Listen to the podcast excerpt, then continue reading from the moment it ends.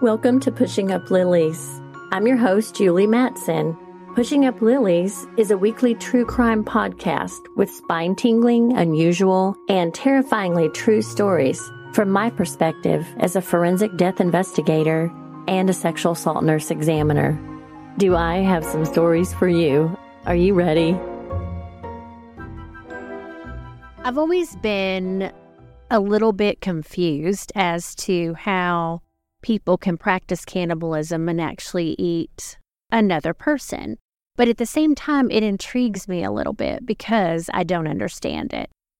We know that many animals eat their parents and siblings and even their offspring for different reasons. But this has been recorded in more than 1,500 species. And unfortunately, human cannibalism is well documented in both ancient and recent times. Now, I found it interesting that back in New Guinea, researchers made their way to a village back in the 1950s and found something very disturbing. There was a tribe of about 11,000 people called the Fore, and up to 200 people a year had been dying of a disease there. So they called the disease kuru, which means trembling or shivering. Once the symptoms actually kicked in, people who had them died relatively quickly. So they would have trouble walking, and then they wouldn't be able to control their arms and legs. And then they had issues with their emotions, which is why many times they called it the laughing death.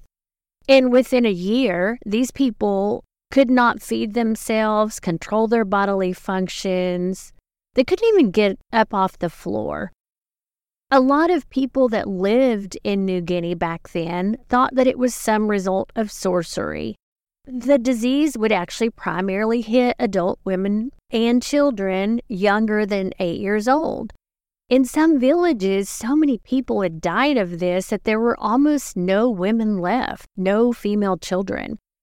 They were obsessed with trying to save themselves because they knew that demographically, women were becoming extinct. So they were trying to figure out what was causing it. They thought maybe there was some sort of contaminants. They thought maybe it was genetic. In 1961, Shirley Lindenbaum, who was a medical anthropologist with the City University of New York, actually traveled to the village. She mapped the family trees so that she could maybe try to figure out why all these women and young girls were dying. It seemed to affect the same social groups, but genetically, she didn't really see a link. And she also knew that it started in villages in the north and then it moved south over the decades. So she thought she knew what was going on, and it had to do with funerals. So, specifically, it had to do with eating dead bodies at funerals. And in many villages, when someone died, they would be cooked and consumed. And that was how they showed grief and love.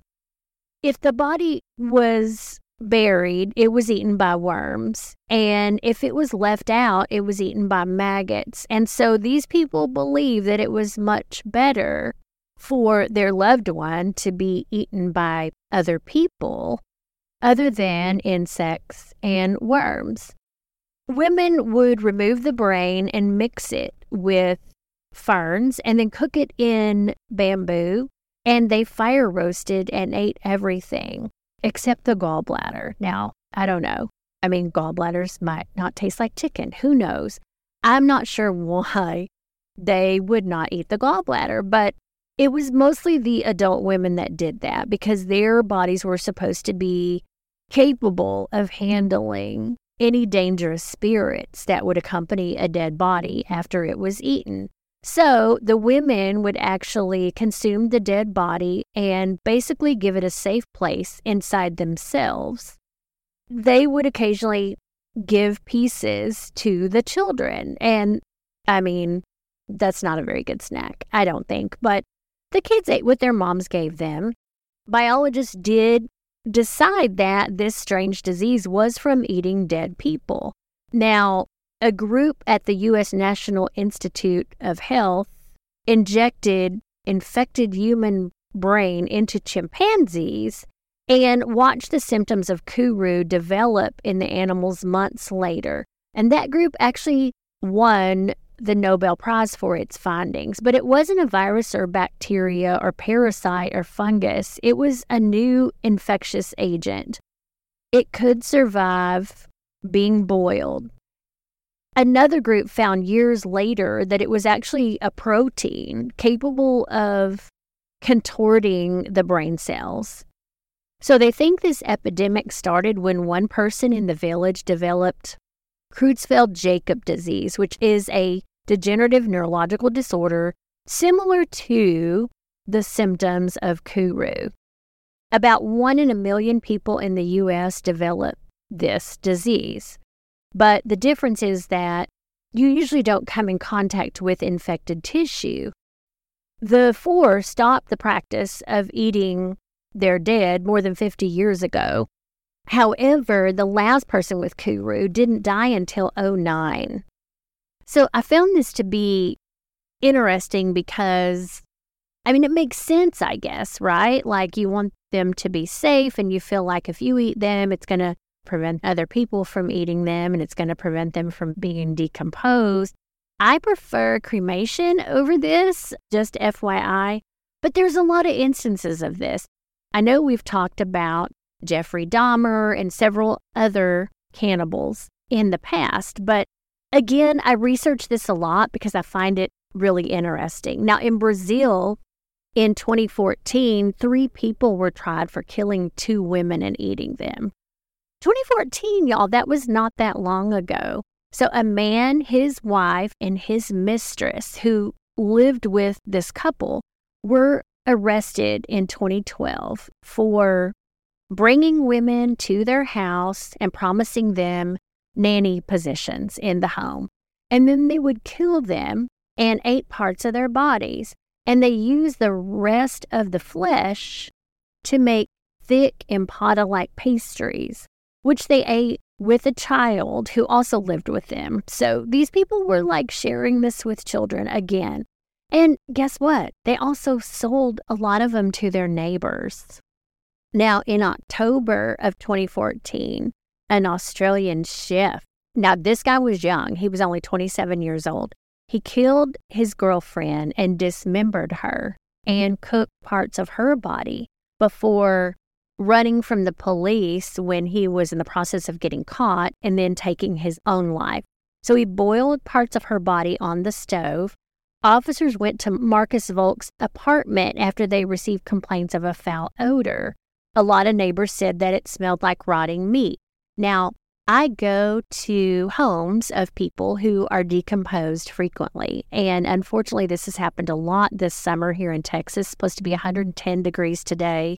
And I've talked a little bit about the heat in the past, but it does start to smell bad, especially when there's not air conditioning. But we deal with this kind of thing all the time when it comes to foul odor and a body that has been somewhere for a long time. When the officers went to his apartment, he actually leaped over a balcony in an attempt to flee, and then he hid in an alleyway and then slit his own throat. Now, his mother said that he seemed to be fine and he was a happy guy and had planned to go home for Christmas, and he and his girlfriend were just starting to get settled. Now, his girlfriend, who was the victim, was a transgender prostitute. So it's unknown actually what prompted him to kill her. And that's one thing I hate about when people kill themselves, right? You can't ask any questions. Why did you do that? Why did you kill her first? What happened? Of course, she can't tell us either. It's easier if there's some sort of a history of domestic violence, it gives you a clue as to what might have happened. But in this case, they really don't know. Parts of her body were also found in garbage bags. And again, his mom said that he seemed happy just the week prior when she saw him. And so who knows? Now, for some murderers, killing isn't enough. And of course, that's what these cannibals have proven to us over the years, Austin Harrouff randomly stabbed a couple to death in Florida. Now, this guy was 29 years old, and then he went on to eat the face of one of his dying victims. And he was growling like a dog when he chewed on the face of John Stevens, who was 59, after killing him and his wife, Michelle. And this was back in August of 2016. So, again, not that long ago.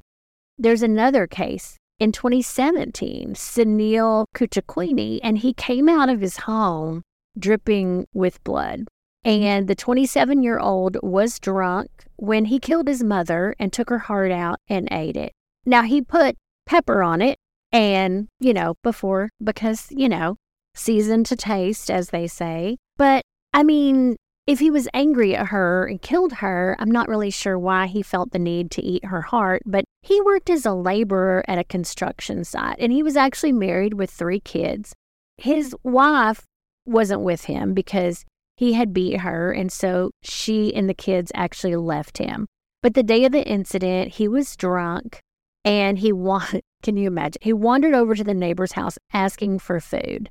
So they refused food. They didn't want to give him anything to eat. And so he went back home. And then he fought with his mom and then, out of rage, killed her. And then he took her heart out and actually placed it on a plate. He also fried her organs and ate them. Now, this stuff really happens, y'all.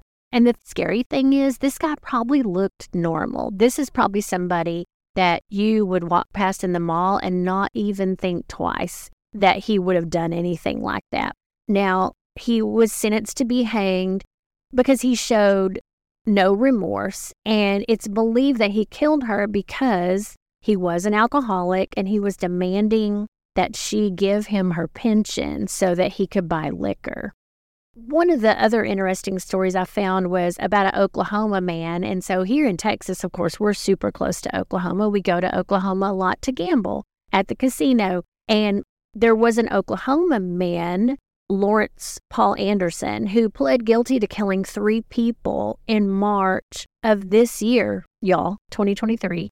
He ripped out the heart of one of his victims. Now, this happened just weeks after he was accidentally released from prison where he was serving a 20 year drug sentence. How does that happen? How does the parole board accidentally let someone out of prison? But he had pled guilty to multiple counts of murder, maiming, and assault. Now, the actual murders happened back in 2021. So 2023 is when he pled guilty. So it took three years. Now, he killed Andrea Blankenship, who was 41, and he stabbed her after he broke into her house. And then he removed her heart and took it with him next door to his aunt and uncle's house. Now, his aunt and uncle's granddaughter, who was four, was visiting. So he killed his uncle and killed the granddaughter, and his aunt Delsie was injured. Now, he repeatedly stabbed her, but she survived.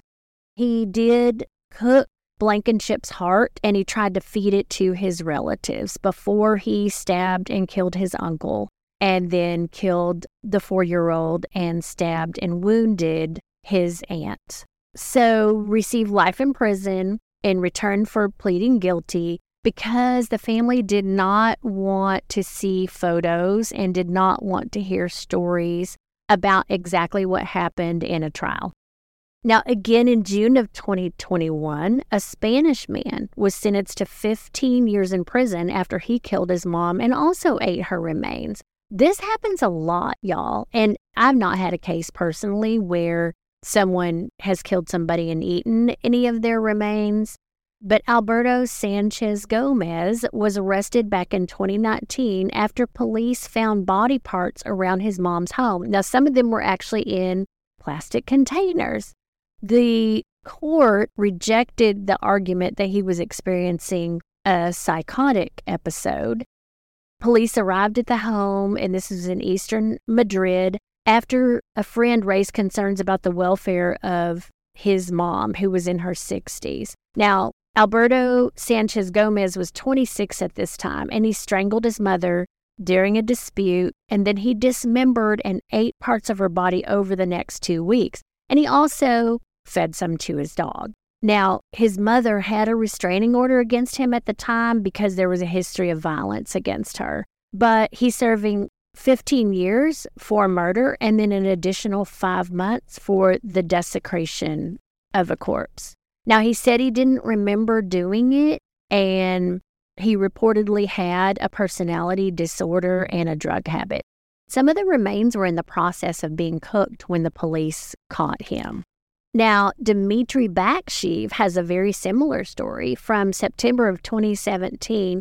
He was 35. He and his wife, Natalia, were arrested after a dismembered body was found at the military base where they lived. Now, a number of food and meat items discovered at their home was also being tested for human DNA. But a mobile phone found by construction workers earlier contained graphic images of dismembered body parts. And one photo actually showed Dmitry posing with a dismembered body part in his mouth. Now, the body of a 35 year old woman was found dismembered, and a bag of her belongings were also found in Dmitry and Natalia's home. And they lived in a hostel where they once worked. So human body parts were found at the residence also to be preserved in saline jars. And again, food fragments and frozen meat pieces of unknown origin were seized from their kitchen. So they think that they had killed people back two decades ago because there was one photo dated from December of 99 that showed a human head on a serving plate with fruit. So I mean, this is crazy. This is crazy stuff. And again, the scary thing is, it really happens. So, there was a day when cannibalism was used as a medical treatment. Human fat was sold as a remedy for broken bones, sprains, and arthritis. I could use some of that right now. Also, human fat was rubbed as a balm and not eat. There are also examples of a human skull being ground into a fine powder and mixed with liquid to help treat epilepsy. But you remember when the big fad was eating placenta? So it seems different, but it's kind of the same thing, even though I guess it's zero, unless it's not. But we don't really know if eating the placenta is safe. The Centers for Disease Control and Prevention warned against it because we do know that it's possible for it to become infected with bacteria and viruses, either while raw or during processing.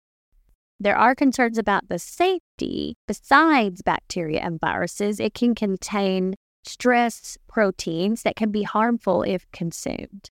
Even though we do know that the benefits include increased energy, increased milk supply, improvement in mood, lowering the chance for postpartum depression, it can help prevent anemia and reduce pain and enhance bonding with a newborn. We also know that it just seems weird to me. I mean, I know I've seen it on TV a lot, how the Kardashians do it, but they say if you do that to make sure it's prepared as safely as possible, cook it or prepare it in ways to minimize contamination. Heat it to at least 100. okay, y'all, this seems weird. Heat it to at least 130 degrees for at least two hours to reduce the risk of salmonella bacteria.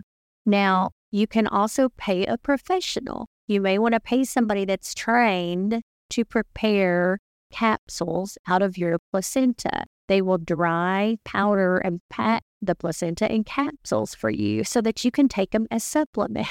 But you can cook or freeze it right away because it can spoil very much like meat. Again, there are many, many forms of cannibalism. I know that eating your placenta is not really one of them, but for some reason it just came to my mind, so I thought I would discuss it. But do you have any stories to share with Pushing Up the Lilies? If you do, be sure to email me at julie at pushinguplilies.com and you can also visit our website at pushinguplilies.com. We look forward to hearing from you. We would love to hear your story ideas and welcome those. We would also love to interview you if you have a story to tell. Thank you so much for joining me today on Pushing Up Lilies. If you like this podcast and would like to share with others, please do me a quick favor and leave a review on Apple Podcast. This helps to make the podcast more visible to the public. Thanks again for spending your time with me, and be sure to visit me at pushinguplilies.com for merchandise and past episodes.